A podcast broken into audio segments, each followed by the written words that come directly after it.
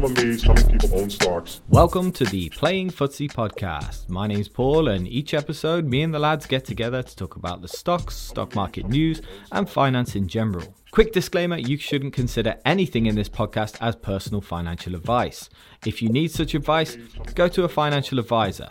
And please remember when investing in any form, your capital is at risk. So sit back, relax, and let the lads fill you in with all the stock market news of the week. The sucker's going up. Welcome to the Playing Footsie Show. I'm Steve W. I'm here with Steve D this evening. It's Thursday, the 19th of January, and we've got quite a bit to talk about. It's earnings season, so there's plenty going on there. But first of all, uh, I'm going to ask Steve how his week's been in a moment, but unusually, since I'm the person hosting, I'm going to jump the gun and go first here. My news for this week is that I've finally completed a house purchase. Yay! It's kind of feels good. It kind of feels like the real work starts now, both in terms of paying down the debt that we took out to buy the thing and in terms of turning it into, well, it is livable, but somewhere where it's nice to live rather than somewhere that we could uh, live pretty well. The thing seems to be in decent shape. There haven't been any particularly nasty surprises. We closed that deal on Monday and it's now Thursday, so we've had a few looks at it. Things seem pretty good here. How about you, Steve? Have you bought anything interesting in the last few days? Well, uh, this week seems to have been a very frivolous week, but some of the things I didn't actually purchase uh, this week. But the first thing that has turned up for me, uh, and congratulations on your house, by the way. I have said that, by the way. This isn't the first. This isn't news for me. I no, Steve was advising me on this purchase as we went along. Yes, I've probably seen as much of the house as Steve has, uh, although via their architectural puns. Um, but yes, so I have. Uh, well, it was it was a running joke for people who've listened to the show for a really long time that I used to tease Paul about his not buying ASML, and the funny part at that point was that I was up about seventy or eighty percent. So I thought it'd be fun to buy one of these ticker meters and get it to display the uh, ASML share price and uh, and how up I am on it, and just have it behind me in the set for just just to remind Paul how stupid he is. Unfortunately, it's taken about thirteen or fourteen months to turn up. So in that period of time, Paul has bought ASML at a fairly decent price. So it's not as funny anymore. But I think what you want to do is set it to the AT and T share price, so we can wonder each week whether it's still working or not, or whether it's just got stuck. Yeah, that that would be wonderful. We just need a way to wind up Paul with this. Otherwise, I might just put my portfolio on it and let it and let it just uh, sort of flick around. But yeah, it's a pretty cool little thing. And again, we're not sponsored by it. I kind of wish we were because it's a cool little product. But it's got a e-ink screen, kind of like what you would get on a Kindle or something like that. And it's got a nice little backlight on it as well, so you can see it. it it's kind of kind of neat, easy to set up as well.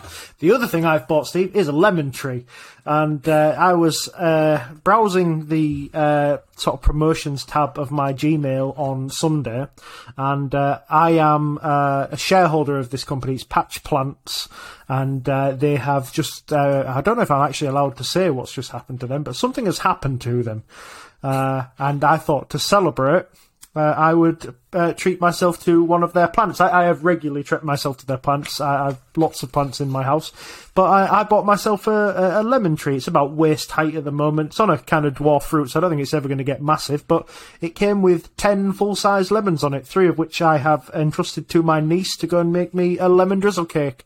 Are you a fan of lemon drizzle cake, Steve?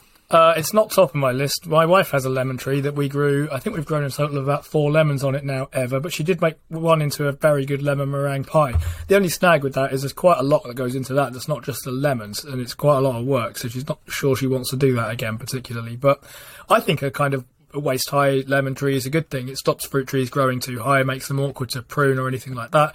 You'll be fine looking after that. Out of interest, which one are you hoping for better growth from, the ASML thing or the lemon tree? Oh, do you know what? I really like lemons, so I, I might be tempted to go for the lemon tree in this regard. But the only problem is, is that I really like apples as well, and we've got a massive apple tree in the back garden. But there's nothing worse than liking apples than having five billion apples fall off the thing every year. Like, there's just nothing I can do with them. I, I, I do you know those big garden waste sacks? I fill four of them probably every fortnight and just leave them outside of my outside of my um, drive and just like, please, somebody take them. it's like I'm so sick of apple pies and things like that. Cool. So anyone in the uh, kind of Broadley Hull area, I don't think it's a great secret. That's where you uh, are based looking for a large quantity of apples, and go go show up. Well, you'll find Steve's house. It's the one with an enormous garden waste sack full of fruit outside of it. Yeah, and lemons probably Yeah, next year. uh, four million apples and two lemons. uh, if you'd like either of those things. Um, I was uh, looking at a few kind of fruit-related options. I'm glad to know that you're a, a shareholder in this, Steve. I was I hadn't heard of Patch before. Now I was looking at a different thing, which made it look much more complicated. They've got some quite nice-looking uh, dwarf plants at the Patch, and they've given them names for some reason that I don't quite understand. Yeah. Makes it trickier when you're trying to identify what they are again six months down the line and Hmm. remember what what sort of watering and fertilising schedule you're supposed to be on.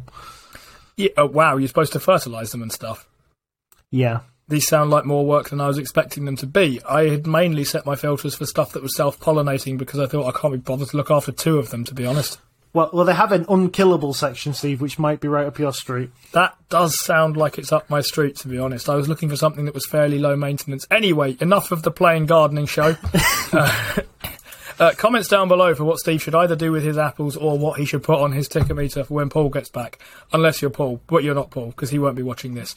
So anyway, it's earnings season and the market's just been a little bit choppy over the last couple of days. By the way, Steve, since this is about stocks and stuff, how's your portfolio been? Uh, today it's well, yes.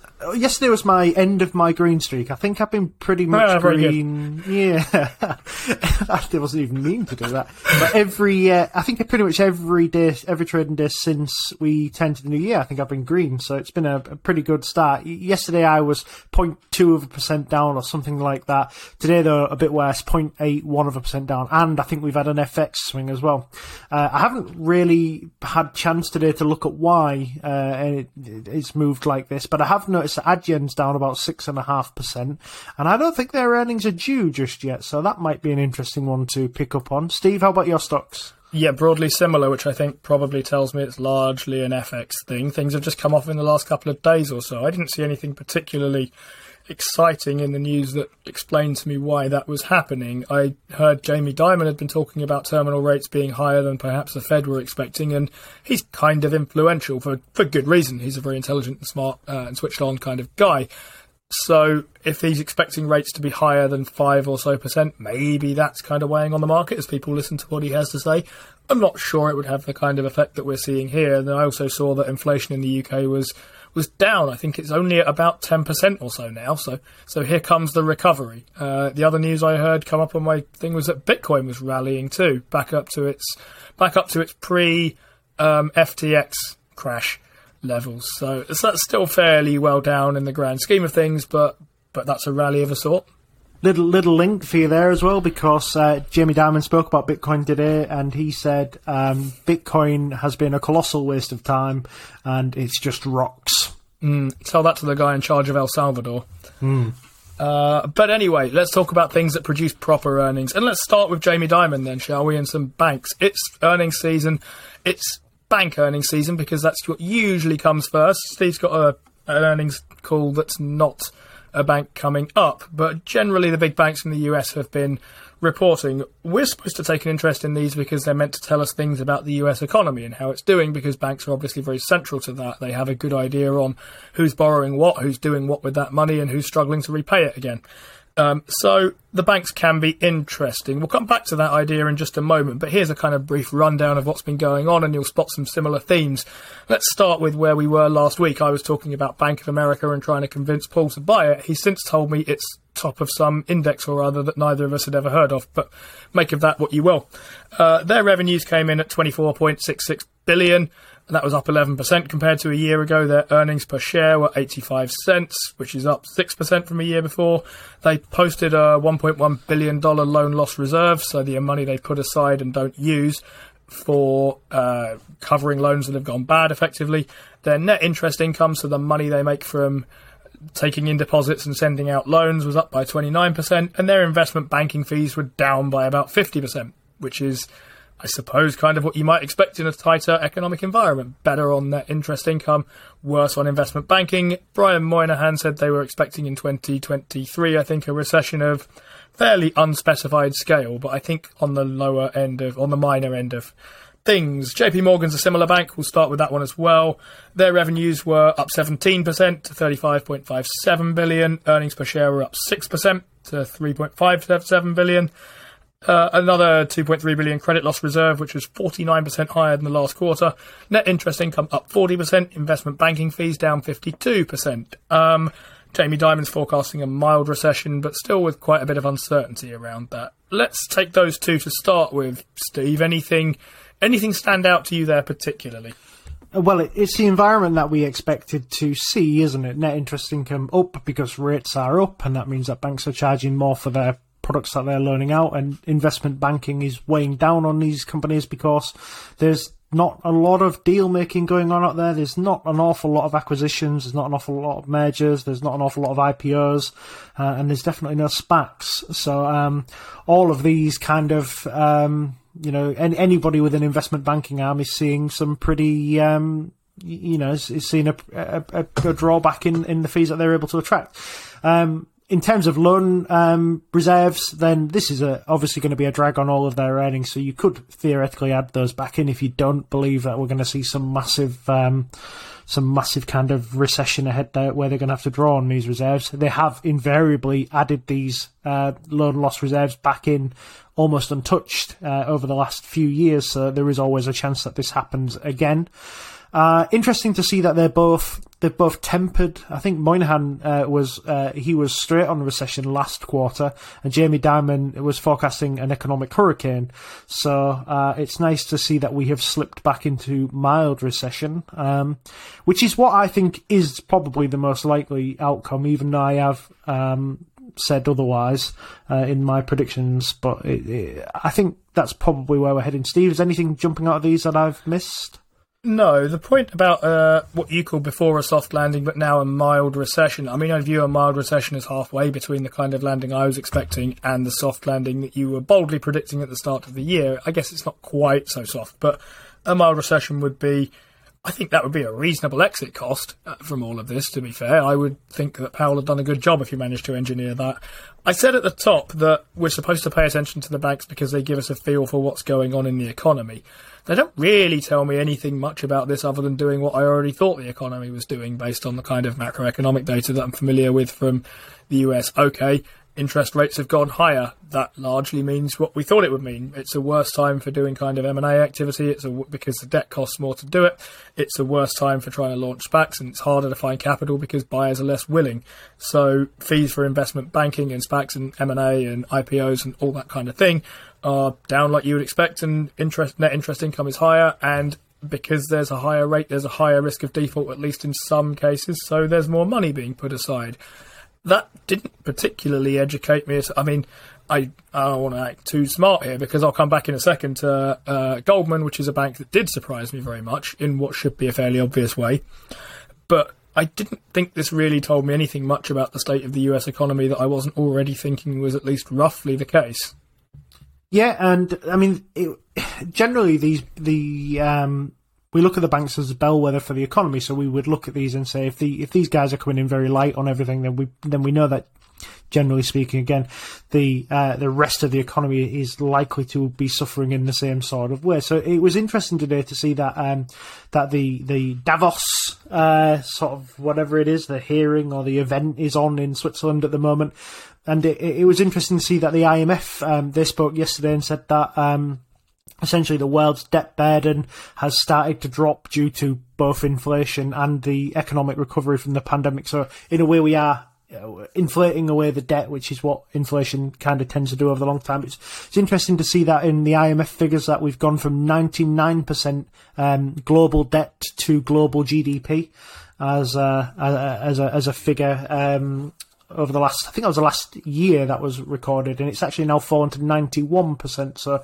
that is in line with the inflation figures that we've been broadly seeing in the West as well. So uh, it's interesting to see this kind of global economic recovery. Even the uh, even some of the euro banks now are coming out and saying that they think uh, Europe will uh, avoid a recession too. So this is potentially interesting times. It would be very interesting to see only the UK fall into a recession, which I'm I'm almost certain is going to happen. I mean, if the Euros avoid it and the US avoid it, we're going to look pretty silly. We are going to look pretty silly. I think the blame, rightly or wrongly, will go on that mini budget thing because that's the main thing that we've done differently to them.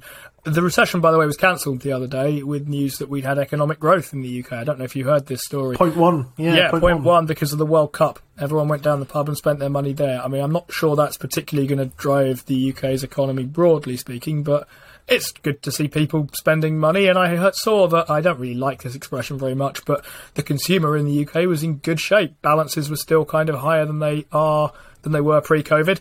So there's still money there to be spent from UK consumers. We just haven't done it yet. Yeah, and it was interesting that you could see it in. Uh, sorry to jettison off to another point, but the um, I don't know whether you've seen ASOS's results that came through as well. Uh, they had broadly flat results in the UK and in the EU, and a bit of growth in the US, which you would expect because they're only a small part of a very big market, so that would be quite easy for them to get growth. But it was interesting to see that because you could see the strength of spending in uh, in ASOS's brand, and off the back of that, everybody thought Boohoo would do the same, but Boohoo came up and said, I think they were minus seventeen percent on their sales or minus fourteen percent, so it was a much bigger fall. But um, interesting to see the strength of the consumer in the UK. I don't get that sense uh, from people. Uh, well, I always think January is an awful time for recording stats anyway because it always seems to be a very long month for everybody. Everybody seems to get paid a week early, and it ends up being a very long month. And you know, at work at the moment, there's definitely not anybody spending money except me on stupid things like lemon trees. So. um yeah, I think it'll be interesting. I still expect we will fall into a recession. No, I don't think we have cancelled it. I think 0.1 with the World Cup on is a particularly bad result. So uh, I guess we'll see on that. Yeah, worth noting that was only a monthly number as well, and recessions are measured in quarters, so there's still plenty of time for this quarter to finish lower than it started. Um, okay, in that case, that was November, by the way. Actually, I think it was that was measured from the the World Cup. Okay, thinking about higher interest rates and consumers and stuff, let's talk Wells Fargo. Their revenue came in at 19.66 billion, which was down five percent. Their earnings per share came in at 67 cents, which was down by 51 percent. That was mostly due to, well, their net interest income was up, like you would expect from pretty much everybody, only about 25%, which is less than Bank of America or JP Morgan. And Wells Fargo are a, a consumer based bank, but higher credit loss reserve, as you might expect, and a 3.7 billion settlement fee for some slightly fraudy activities. I don't think this is the kind of big thing. It's to do with um, assessing people for loans and that kind of thing. Uh, and their fee income was lower and stuff like asset management, mostly because lower markets mean lower assets under management. Basically, the value of the assets or the price of the assets they own went down. That's what they charge fees based on. So they collected less in the way of fees on that. Um, Wells Fargo, Steve, did that surprise you, by the way, or did you know about that in advance? No, this I hadn't actually checked on Wells Fargo. They're the bank I often forget about. Um, I think they like to think of themselves as like recurring revenue for the US government, don't they? Um, but it is interesting to see that their net interest income is not as high as the other banks, they, especially that they specialise in an area where you'd think they would have been able to jack up the rates a little bit. Um, so it was interesting to see that. Another 3.7 billion settlement fee. Um, that's hopefully, I mean, we've said this for I think two years now, Steve, but hopefully that's the end of that. It would be nice to see Wells Fargo move away from this kind of constantly paying fines of around three billion pound plus, uh, three billion dollars plus. Sorry, um, but yeah, I think broadly you've covered most of it here. Um, assets, asset management, lower assets under management. I mean, that's just going to come with the territory. Even if you're in the S and P, it's fallen twenty percent. That's difficult to make that up. Um, yeah, interesting for me. Wells Fargo, is it on your watch list? Yes, it feels like the turnaround story that continues to turn, doesn't it? It feels like every time you think, okay, they've started working their way. And in fairness, um, this is Charlie Scharf is the CEO there. He's taken over since the scandal, and he has not been talking, from what I understand it, of this being soon. He's not been. It's not like Elon Musk with a truck, right? It's not like he keeps saying next year, next year, next year, next year, or something. He's very much talking about this being slower and a longer process than hmm. than investors might be hoping for. My main takeaway from this is that it shows that you can do enough to bugger up a good situation for your bank then if you get into enough trouble. Because, as you were rightly saying, this Wells Fargo seems like the bank that is structurally best positioned to take advantage of higher rates, especially for consumer lending, and pretty well protected against investment banking losses because investment banks are just not part of what they do. There was a kind of lazy-ish rumor going around when I started investing that they were going to merge with Goldman with a view to putting together a consumer arm and a um, invest, investment bank arm or trading arm. That obviously hasn't happened yet. I guess you can't say it didn't happen until one or other of them goes out of existence. But it, yeah, this feels like that with enough pressure, and this I guess really illustrates how deep the problems are at Wells Fargo. That in a good environment, they're still still under pressure there. Yeah, it was nice to see them responding to um, issues ahead of ahead of things. I, I, know back in December they they let quite a large amount of their um, mortgage lending team go, and I think that's in response to the fact that there just won't be the demand for them there. I think they'll earn more from mortgages, but the demand to actually issue new mortgages will uh, will start to decline, or probably already has started to decline, and. Um, it was nice to see Wells Fargo jump ahead there and, and, and at least get the layoffs started. Uh, actually layoffs pretty much across the board in banks in their mortgage space. I know JP, Logan, uh, JP Morgan have uh, laid off a few as well. So uh, these are cyclical things. Uh, mortgages are cyclical products. So uh, unfortunately for the staff, they're probably not in as safe a job as they thought they were maybe nine months ago. No, and banking in general is quite a cyclical hmm. uh, industry. Uh, maybe not the two parts of the investment banks, the other kind of big bank stuff we were talking about from Bank of America and JP Morgan. They kind of move in opposition to each other a little bit. And hmm. that's not to say that they're equally good or equally profitable or equally desirable segments, but it is to say that, well, one of them protects the other one a little bit. And it might be that you're always being weighed down by one of them at a falling. But Let's get to another specialised thing then. I was planning a slightly deeper dive on some of these, but we might just keep pushing on the way we are because it feels quite good and we're about 20 minutes in already. So, Goldman then. The opposite of Wells Fargo. Pretty much all institutional banking. They do strictly have a consumer arm, but they mostly get their money from global markets, from investment banking, and from asset management. So, the kinds of things that are a bit more investment banking in nature. Their revenues were down 16%, so 10.6 billion. Their earnings per share were down 39%, uh, $3.32. Um, did that surprise you at all? Obviously, there were huge misses in their kind of investment banking uh, section. Uh, kind of what you were expecting here, Steve, or not so much? I think actually it's probably better performance than I expected. Um, I, I, I really like Goldman Sachs as stocks. I used I used to own it, um, but I sold it after it after it jumped up quite a bit, um, quite quickly as well. And uh, at the moment, it doesn't really seem like EPS of sort of three dollars thirty odd is. It's going to look really, really expensive soon, and I know we're going to head towards. Um, I mean, it's nearly, it's nearly a four hundred dollar stock off the top of my head, isn't it? Is it three hundred and ninety dollars or something like that? Three hundred and something, yeah. I'm yeah, sure. so I think it might be a bit lower than that, but three hundred and something it's going to look expensive rather rather quickly for a bank. So I, I wonder what's going to happen with that valuation. I wonder if the market will uh, obviously understand the situation it's in, or whether it will give it the immediate punishment it probably deserves. Um, but yeah, not not particularly surprised about this. I, I, always think of Goldman Sachs as it's an investment bank first and foremost. It's a consumer arm, although they're making increasing, um, incre- well, they're increasingly looking like they're going to try and get rid of this consumer arm, maybe ship it off to somebody else or, or make it a lot smaller than it is.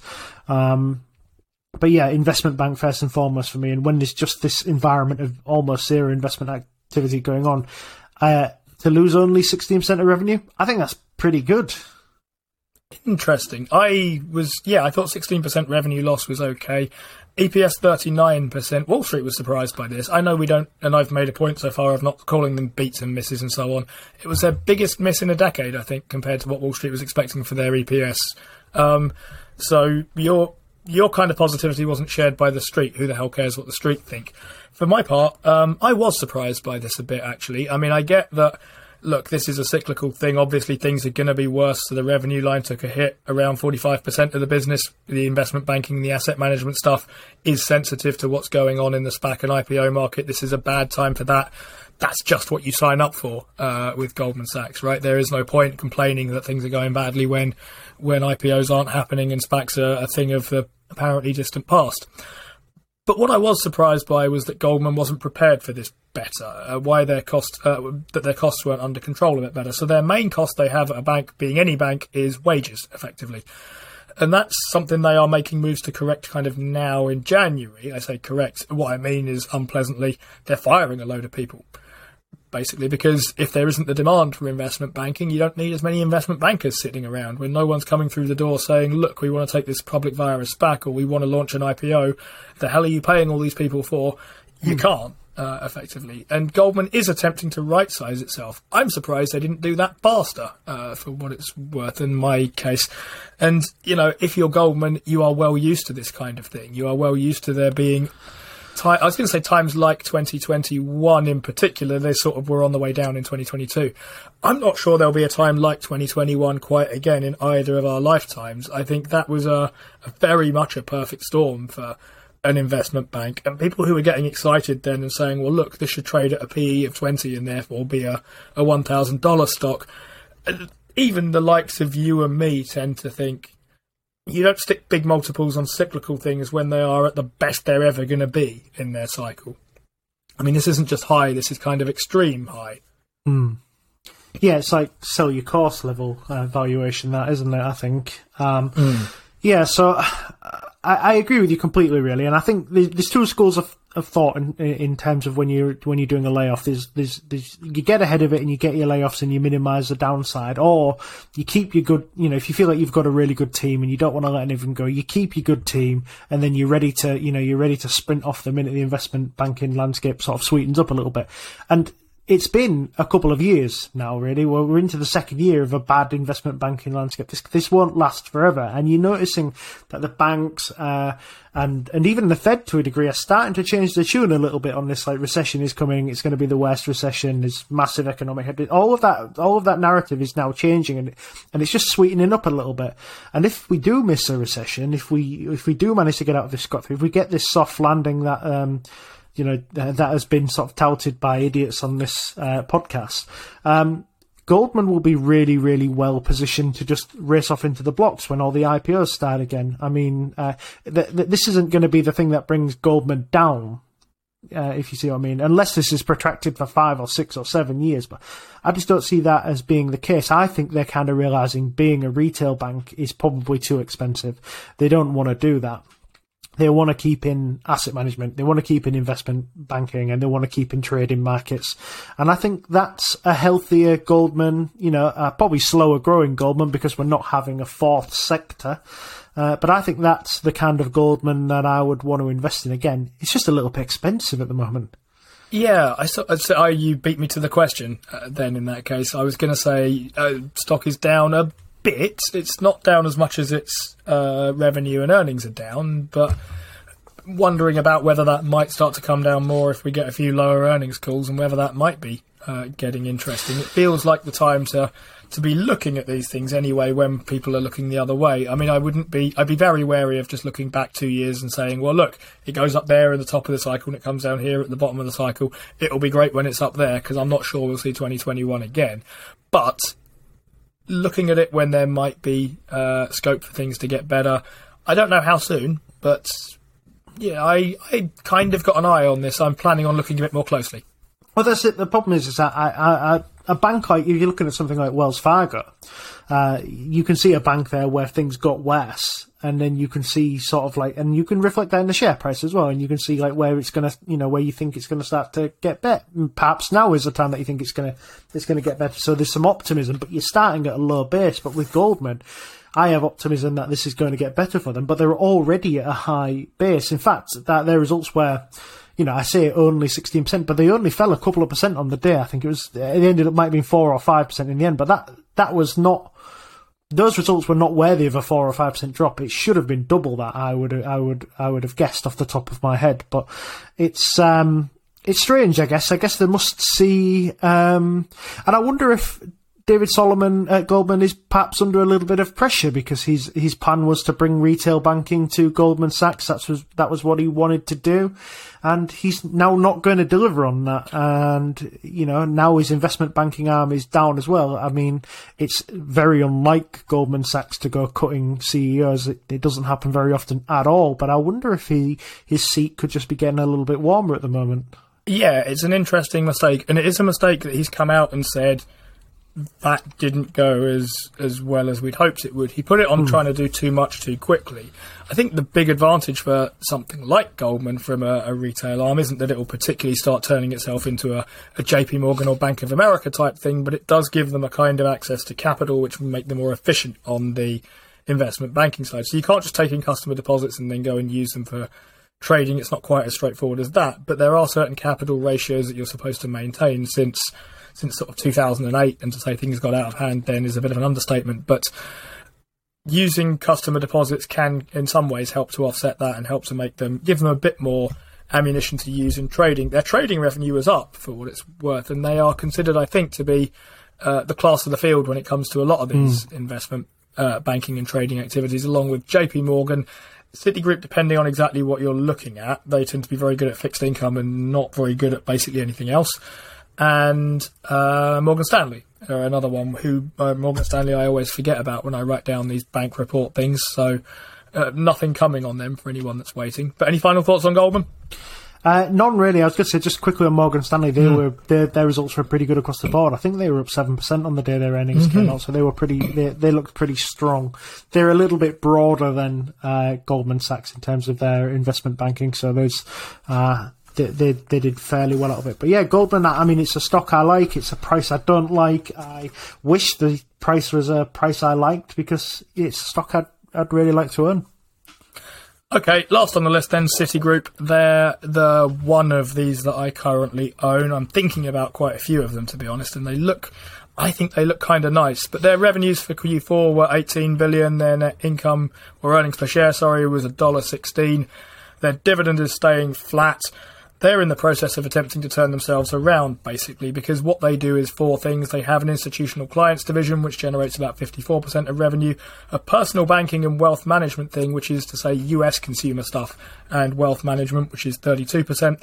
Then they have these things called legacy franchises, which are a bunch of consumer operations in Australia, Bahrain, China, Indonesia, Malaysia, Philippines, Poland, Russia, South Korea, Taiwan, Thailand, Turkey, Vietnam and Mexico, they also do small business stuff in Mexico, that they're in the process of getting rid of. The main reason being those are expensive to maintain and they don't have any obvious synergies with anything else that Citigroup does. So they're kind of satellite things. They made, I think, pretty much nothing in net income on those things this quarter. Uh, and they've got buyers lined up for all of them. They've sold about five of, or completed sales for about five of them. And their plan is basically to get their money out of that because that's very low margin stuff and it very much doesn't uh, plug into anything else. Like last week when I was talking about Bank of America trying to build out areas where it has a card presence and convert people onto current accounts and savings accounts and mortgages and so on. Citigroup basically does none of that with its consumer banking arm here. So what you have is some pretty low margin stuff there, which is uh, an 8% operating margin as I see it, 37% in institutional clients, and 33% in personal banking and wealth management. So those legacy franchises are dragging things. Their hope is to try and reinvest it elsewhere and start driving returns a little bit higher, basically. So that's pretty much Citigroup. They're in the middle of a turnaround. I'm not sticking too much into what they uh, reported this time out. They did the usual stuff, better on net interest income, worse on investment banking, investment banking on absolutely creamed. Their, their fixed income, so bond trading desk did very well, their equities trading desk did less well. Pretty much only stuff we've already said, apart from their distinctive structure, leaving them, I think, at a disadvantage to most of their competitors. Steve? Yeah, uh, Citibank looked really, really strong. I'm glad to see the back of the legacy franchises. I didn't get that far in the reports, to be honest. I didn't realise there was this much of it was actually going. It's it's been crappy margin stuff for a really long time, and uh, it's been really difficult to understand why they were hanging on to it. It was one of the reasons when I did have Citibank, I was really worried about why they were hanging on to this eight percent margin busy fools kind of work when the margins outside of that are so good. Mm. So it is good to see the back of that. I would expect that they'll get quite a large amount of money from these sales, and uh, they'll. I, I would assume they'll invest some of it into themselves and some of it into their stock. I would assume you'll see a healthy buyback coming, or perhaps a maybe a special dividend or something like that, which will be which will be nice to reward Citibank um, shareholders because it's been a tricky kind of ride for the last four and four and five years for them. They've had they've had their issues because they have um, a large link to consumer debt. Obviously, when COVID came around and the world stopped, everybody was very very worried about consumer debt and and City um, Citibank were at the uh, the front of CityLink. Citibank were at the uh, you know the forefront of that, so they they had a pretty hefty drop. But it, it is good to see Citibank uh, back they look very healthy. They're doing very well, and I think that was probably a good purchase of yours, Steve. thanks. And when they're not doing that, they enjoy trying to turn themselves into Wells Fargo by randomly wiring money to the wrong, or the wrong amount of money, sorry, to the right people, Revlon creditors. They finally settled that lately, which is why that's at the front of my mind. So that's probably out the way, although they need better internal controls to avoid accidentally crashing markets by pressing the wrong buttons or, or whatever their latest thing was. Yeah, on the subject of the sales, they've uh, said not in the most recent earnings call, but in historic ones, the stock trades at about half its book value, so there may well be scope for buybacks there. They're also, but their main plan is to try and redeploy that in places where they see better or higher margin opportunities or higher return opportunities. I guess I should say. They're keeping their um, corporate or uh, business operations in most of these countries. One of the things that Citibank does do that provides some value to its customers is their big global presence makes them useful for people doing business internationally. You can run that through Citibank in various places. That doesn't tend to be the case that there's much value for that with consumers. So who the hell cares about your current account in Vietnam and needing another one in Taiwan or something like that. So there's there's less interest on that, but they are hanging on to their uh, wealth management operations and their, some of the stuff that is kind of higher value for them. Anyway, enough about banks. Let's talk about other really interesting companies, like say Procter and Gamble. Steve, what's been happening there? Yeah, apologies this week. I forgot we were doing the banks. So here's Procter and Gamble for you, another um, uh, stomach churningly exciting company. Um, they they reported results this week, and actually, for a a company that's very, very steady, these results weren't that good. Um, stock was down about 2% on the news. Uh, the market thinks these results aren't that bad, but uh, let's have a look, see what you think. Uh, so, look, if you haven't heard of Procter and Gamble, I, I guess I can give you a small pass. Um, they're one of those sort of consumer giants with tendrils in everything. So they'll own brands that you will know, like Pampers and like Ariel and Gillette and Head and Shoulders and Olay and Old Spice and those things uh, that the kids thought was a tasty treat during COVID, Tide Pods, uh, as well as hundreds of other brands that you'll have seen when you're doing your weekly shop. Um, it's one of those dividend. Um, dividend. Uh, what do you call it, Steve? When you've got sixty-six consecutive years of dividend increases, is that a king? 66 would be a king, 50 for a king, 25 for an aristocrat, 10 for um, uh, a contender or something, and 5 for a Briscoe's portfolio. Hmm. So, as you can tell, it's been a fairly solid, reliable business for people who invest for income. Um, so the headlines on this report was pretty much slight misses across the board. P&G has pretty much been trying to sort of pass on uh, inflation-led increases uh, to its consumers, and on the face of these results, look to have been somewhat unsuccessful, which is strange for a business like Procter and Gamble because this is what Procter and Gamble is supposed to be able to do. So here's some of the figures. Uh, it was a 0.2% miss on revenue. Uh, this was due to weak sales on the beauty and the grooming sections of the business. The grooming section, which missed by as much as 6.6% on their guidance. Uh, healthcare, fabric, and baby all came in better than expected uh, by around 1%. Uh, they missed on op margin guidance, falling 72 basis points to a still healthy looking 20% operating margin. Um, organic growth across the board was a total miss in all categories except the fabric section. Grooming actually managed zero growth whatsoever. Um, so I think this is potentially worrying. We know inflation has been as much as eight or ten percent. So so to see growth coming in at half uh, uh, of that is is a little bit worrying. I think it's it's masking that a small section of Procter and Gamble's customer base uh, seem to be trying something else or shopping down.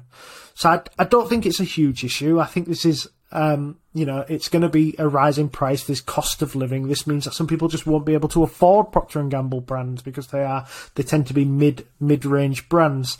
Um, the worrying thing for me was that they're guiding for uh, revenue to stay flat, Steve, zero percent, and they're uh, even saying that it could decline by uh, up to 1% and they think that EPS will be between 1% up and 4% up, Steve. That doesn't leave an awful lot for a dividend increase. It doesn't leave an awful lot for a dividend increase, and you are, to my mind, right in thinking it's the point of these kind of defensive stocks that they're meant to offer you some sort of inflation protection. What is the point of having a bunch of brands if it doesn't allow you to raise your prices to consumers without them all running away? And either they haven't raised their prices to consumers, or they have raised them and most of them have run away, or a lot of them, sorry, have run away, leaving them basically back where they started again.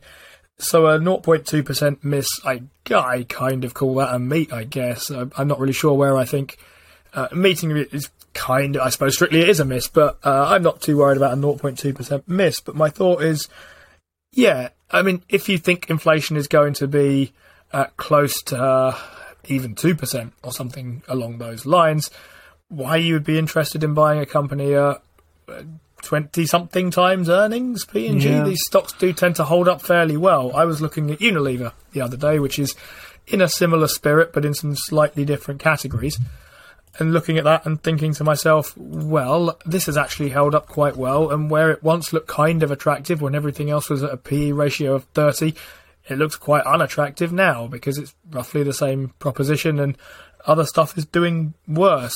On the point about shopping down from uh, P&G, I thought P&G might be the kind of thing that people would shop down to. I know that Pampers is supposed is not supposed to be. It is a well-known, well-respected, well-trusted name. I have some of their products back there. I don't wear them personally, but I tend to put them on the baby. But I thought they might be the kind of thing where people who were coming out of a nice big liquidity effort might have been buying kind of higher end stuff. So nappies that are made out of bamboo and other such stuff that we don't use because we use reusables and they're the worst thing ever.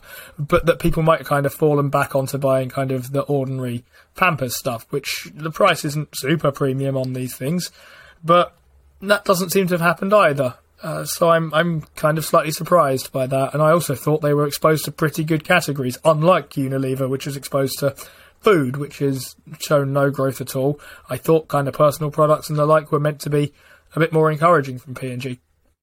Yeah, and same here. I think that's like you said. It's the whole point of uh, Procter and Gamble is that uh, you're paying 25 times earnings because you've got a company here that will exponentially increase its sales by at least the rate of inflation, um, which will in turn spit out a two and a half percent dividend or whatever, whatever you know it is at the moment. So, I think it's a I mean, I've long said it was a fairly expensive uh, um, company. I think I've said that before in one of my. I just don't understand why it's here. I think revenue growth of zero and EPS growth of um, three or four or even less than that is, is not enough to maintain the 25 PE ratio. But it also makes a mockery of DCF calculations, which is something we've long laughed at, is that you know somebody would put a 12 exit on something like Procter and Gamble, and it, it very very rarely trades down as low as that. So um, it makes it just makes it very very difficult to value. This is one of those stocks I think that you've got to buy in the mindset that you're buying it for the dividend, uh, and you you know you're not going to realize the capital appreciation or depreciation of your money, and you're just there to receive those four quarterly payments, which you know you would assume Procter and Gamble will be able to make for the rest of its lifetime. I think so. I wouldn't expect demand to fall for their products ever particularly. I mean, even even in a recession, to be honest, I think they are reasonably well kind of placed here. The way these companies, as I understand them, try to achieve growth isn't usually by pushing volumes because it's not about. In the case of Pampers, I'm not going to buy more nappies than I can use. The, the kid goes through them at the rate he goes through them at. I, I'm not going to start putting them on faster or anything like that but they tend to do it, I think, by trying to shift their uh, portfolio and buy new products and sell other products and, and try and get themselves exposed to whatever they consider to be important growth vectors. I thought quite highly of P&G on this, but maybe I'm kind of wrong in that regard. I mean, maybe the idea of something uh, you'd hope for slightly better than than three percent revenue growth, given that we're supposed to be trying to fend off inflation here. Yeah, well, this is the thing with um, with with Procter and Gamble is you get a new word introduced to your vocabulary, which is shrinkflation. I don't know oh, if yeah, you've ever come across that. I have come across shrinkflation. And, yes, and this I always thought where... it was a thing about my imagination. By the way, I just thought I'd got bigger. and this is why you know things like Pampers, which you maybe used to have ten in a pack, all of a sudden have nine, uh, and that's kind of the way that um, Procter and Gamble make more money or make, make more um, earnings. At least is that they they start to cut what's in the packet, and you'll know this if you if you ever bought a wagon wheel when you were a young lad. uh, they used to actually be big. They were called a wagon wheel because they were about the size of a wagon's wheel at one point, and now they're you know they're barely the size of like a, a Tonka car or a Hot Wheel wheel.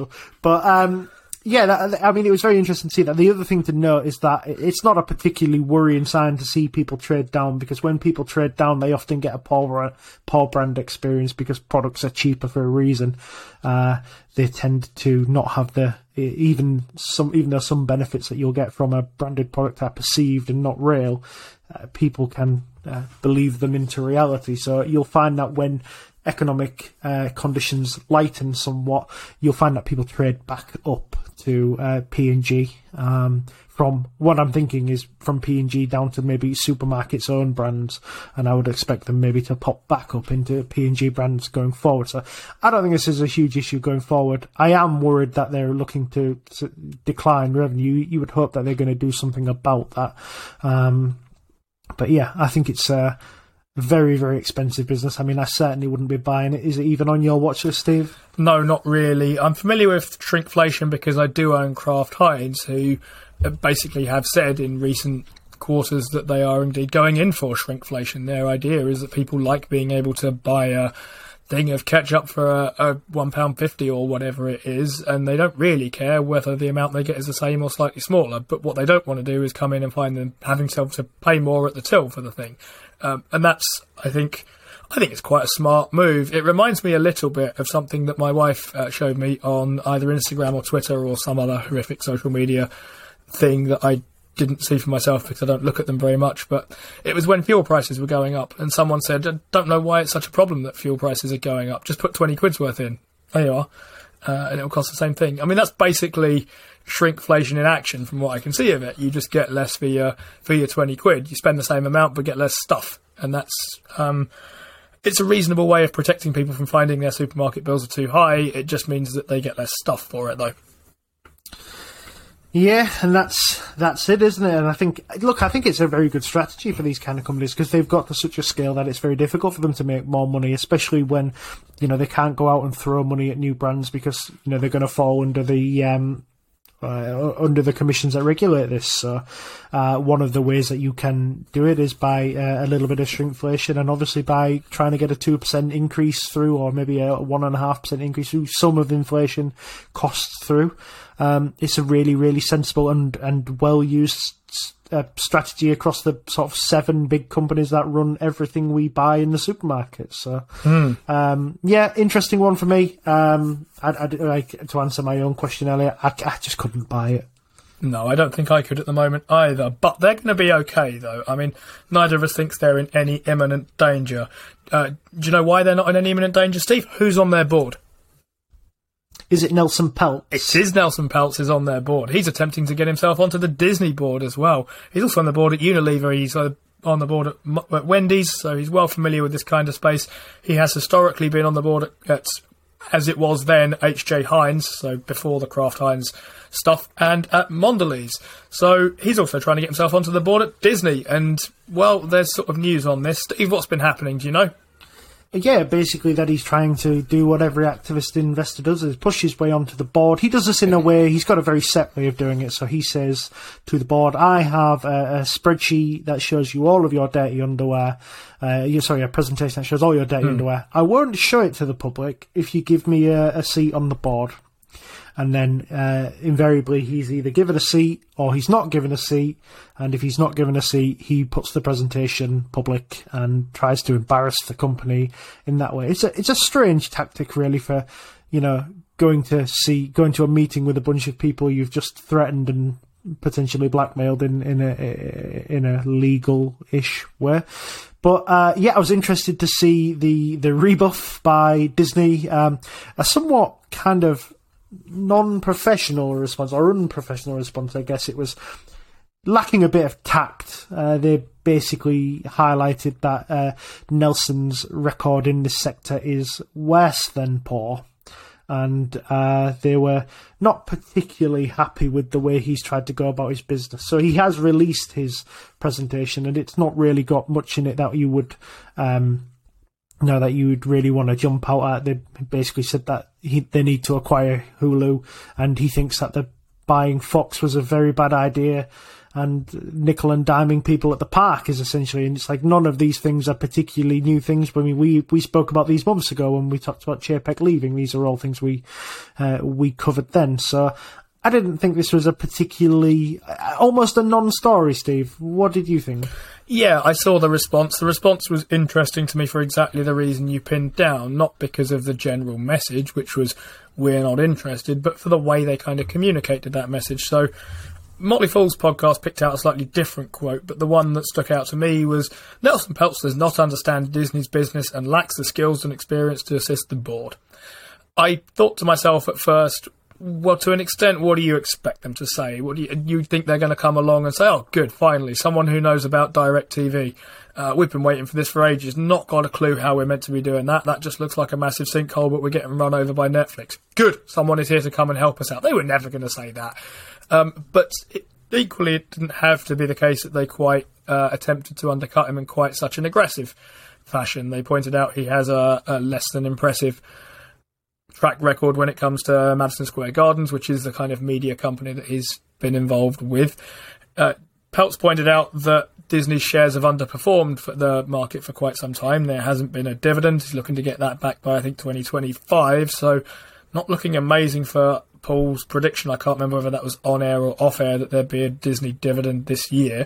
It's not looking particularly likely at the moment. One thing I did notice about Disney, though, is it's not so long ago they were dealing with some other activist investor action. They had Dan Loeb at Third Point making broadly the same points that this acquisition of Fox has put a lot of debt on the balance sheet and that they uh, now have a, a, they're in a far worse financial position than they were. Debt at Disney is a thing that we've talked about before on this show. There's quite a bit of it. We're not too worried about it overall, though. It doesn't look like it's going to be a serious issue going forwards. But Peltz is concerned it could well be a big headwind. In response to the point that he has no track record in large cap media companies, he says it's a consumer company, and he does have a good track record in consumer companies there might be some truth to that, but I wonder whether Disney are just getting fed up with seeing activist after activist because they, as it were, paid off Dan Loeb by allowing someone a seat on the board uh, there, Carolyn Everson, who was a third point person. So you sort of think that, look, if every time an activist shows up, they get a seat on the board, they're going to start forming a queue, and Disney's going to need another turnstile for that as well and that's it, isn't it? I think um, the problem with this is really it came nine days into Iger's return, and they already had a hmm. chairman mm. that they were uh, waiting to, um, you know, waiting to introduce to, um, you know, introduced to the board, which is obviously the co-chairman. Well, he's not co-chairman; he is chairman of the board at Nike. Mark Parker is going to be chairman of the board at Disney. You're getting a new board, so really adding Nelson Peltz to it at the moment is kind of like unnecessary. I mean, perhaps you know, two three years down the down the down the lane, if Iger still hasn't got a um, succession plan sorted, which you know that's not his strong point, is something he's consistently failed at. Um, then perhaps a Peltz or a Loeb would be somebody you'd think, yeah, let, let's have these guys on the board. Let's see them try and push through a proper transition to a proper kind of, and, and it, and it's, look, it, you can't disagree with them when they say that Disney has underperformed because in terms of its stock performance, it's been, it's been poor for the last five years. But that's kind of like what I see as them kind of, you know, we're, we're consolidating together to, to, to roar off with Disney here. My issues with them is, is that I think they've rushed into streaming. I think I would have much preferred a slower burn into streaming. I don't understand why they were so desperate to to um to to to do it in the way that they've done it. But we're here now. There's not much we can do about it. It would be nice to see them, um, you know, start to grow all areas of the business, get all the parks open. That'll be a big catalyst for them, Which was one of their responses to him. Saying it's hard to judge us on parks when they've been when they've been closed, which is you know one of the reasons we thought Chapek was perhaps a little bit uh, could be a little bit unhappy with you know being told his parks were a failure, but. I just didn't. I thought this was a a big uh, a story that was blown way out of proportions. This is somebody trying to buy a seat with not enough money, um, threatening the board with a very small stake. and I just thought this was too early in Iger's tenure. I don't think anybody would have got onto the board. I don't think I don't think it's Nelson Peltz. I think it would have just been anybody. Yeah, um, so we don't think this is significant. Both Steve and I are Disney shareholders. Probably the only thing less significant than, or, or one thing at least that is significantly less significant than uh, Nelson Peltz's attempt at landing a seat on the board is what we think of it, for what it's worth. This is, as shareholders, there's not a lot we can do about this either way. It's going the way it's going, and we either have to live with it or sell our way out of it, basically, or buy our way into it further if we like it a lot. I guess I'm I'm feeling sort of sympathetic here. I think Disney and who cares what I think in the grand scheme of things, this may or may not affect anything. But they feel like they are attempting to put in moves to do the sorts of things that Peltz wants. They have a new board, as you pointed out. They've got their CEO back from. This story began in November uh, 21st. So around the time that this was kind of being formulated, it would have been Bob Chapek in charge at Disney. So they've got, on the face of it, a new CEO, a new board. They've announced cost cutting measures, which again just means job losses. It feels to me like I, if I were an activist investor wondering about this, and maybe this is why I'm not an activist investor, I'd like to see this given a bit of time to work first of all, and then and then see if it's not hmm. going to. I mean, it might be the timing just didn't line up for for Peltz in the way that it was looking like it might do, but it does feel to me like this is perhaps a little bit. Um, uh, like they're doing stuff anyway and might give them a chance to, to see how that pans out before we start firing the activist gun everywhere? Well, we've we've talked about this before. You can have a silent activist investor who all of a sudden turns into a loud one, and that's kind of what you know I would have said would have been a better plan for Nelson Peltz. But do you know somebody else, um, Steve, who has a new CEO?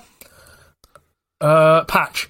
That would be Netflix. Oh. I'm just reading at the top of CNBC today oh. live that Reed Hastings is giving up his CEO role. Uh, is he going to be a chairman? He's moving on to chairman, as they uh, often do. Uh, it's going to be Ted Sarandos and Greg Peters.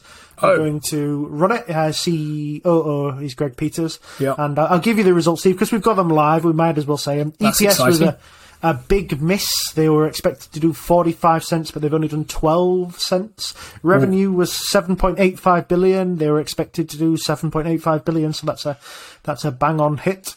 Global paid net subscribers, Steve, they were supposed to do 4.57 million. Perennial sandbaggers did 7.66 million. So it's a very big beat, and shares have jumped about 8% as we're looking at the moment. So doing very well. Good news for yourself then, as a very Netflix good. shareholder, significant Netflix, Netflix on the ticker meter. Netflix on the ticker meter. There we go. That's that one sorted. Um, the stuff about Netflix does lead, lend itself to the point that you were making before, actually, about Disney's pace in trying to get into um, the streaming market. It feels to me like Disney's something that doesn't have to particularly rely on being first into people's houses with this this kind of thing. So what I was thinking there is that look, if people, if Disney launches its subscription service in a year's time or something like that, people will either want it or not want it, and roughly the same people will want it as will want it now. Um, and it feels like the kind of race to be first on this, and this might speak to the Netflix earnings that we've just seen or you've just reported for us it's a tough time to be in there at the moment. It feels like there's some sort of consolidation due, or there are too many people, some of which are going to fall away or be acquired, and they're all busy fighting each other for what is currently not a particularly profitable endeavour. And if I were Disney, I'm not sure I'd want to be part of it while it's like that. I'd rather see how the model works, see that it makes some money for some people, and I get that that might be the future of, of entertainment in a certain way, but if it doesn't really make any money, what the hell do I care? And Disney stuff, I think, is importantly timeless, which is quite a lazy word, but I think it does mean that you don't have to worry about getting in there first and being sticky. What you can do is try and insert yourself afterwards once you've seen how things are going to pan out. It's not just that as well. That Disney has the sort of content where people don't just watch it once. Mm. So even if you had seen it at the cinema, I think there'd be people who would still go on to watch it maybe two or three times more at Disney Plus. And I'd say that broadly about a lot of their content. Um, it was only um, yesterday that the, the guy who sits opposite me at work was talking about the Mandalorian new series coming, and he wants to go back and watch the whole of the other two series before he watches the third one. Which is just like to me that just seems kind of kind of loopy. But it also kind of like reinforced in my head that there's people out here who really love Disney content, uh, no matter what it is, and they're willing to go watch things, you know, a number of times. I mean, you must be experiencing it now, Steve, with with your child. You must be watching things on Disney that you perhaps watched as a child yourself. So the, the level of content that they um, that they have is is almost timeless. So uh, as you say, so it's uh, yeah, it just keeps coming round and round and round, and, and every so often Disney remakes them as well. Yeah, you overestimate my child at six months at the moment. He's currently watching lights on the ceiling in a nice light box that we've got that flashes. He's a bit he's a bit of a way off that just yet. He's also fascinated by a mirror uh, for for um, reasons that are not entirely implausible. Is it a Mickey Mouse mirror? It's not a Mickey Mouse. We don't have a Mickey Mouse mirror, sadly. He he does very much enjoy faces though and people, I and I'm not sure that he, present. he necessarily recognises that. Oh, there's some fancy mirrors now. Uh, that um, I was having someone consult on a bathroom, and they were telling me about mirrors that light up and are anti fog and all kinds of things. Great bit of kit, he said. You do. Uh, okay, so Steve's house is the one with the fancy mirror and a two dozen bags of apples outside of it. Anyway, um, I had a thing about the Fox acquisition meaning a potential lineup for a new CEO, Dana Walden, and that's the thing Disney were using to justify that and help the succession plan along. But that's far too serious of a point to be making at this stage in a podcast. If anyone's still there, thank you very much for listening. We've reached the hour mark pretty much. That was good fun. I enjoyed that a lot. We talked about a lot of things that were not stocks, but thank you for staying with us. Thanks for being here. If you want any apples, talk to Steve. If you have any idea of what he should put on his ticker box, let us know. If you want to know where Paul is, don't ask either of us. He's just shown up in our DMs. Um, hopefully, Hall listens to this about the Netflix report. Never mind. See you next week.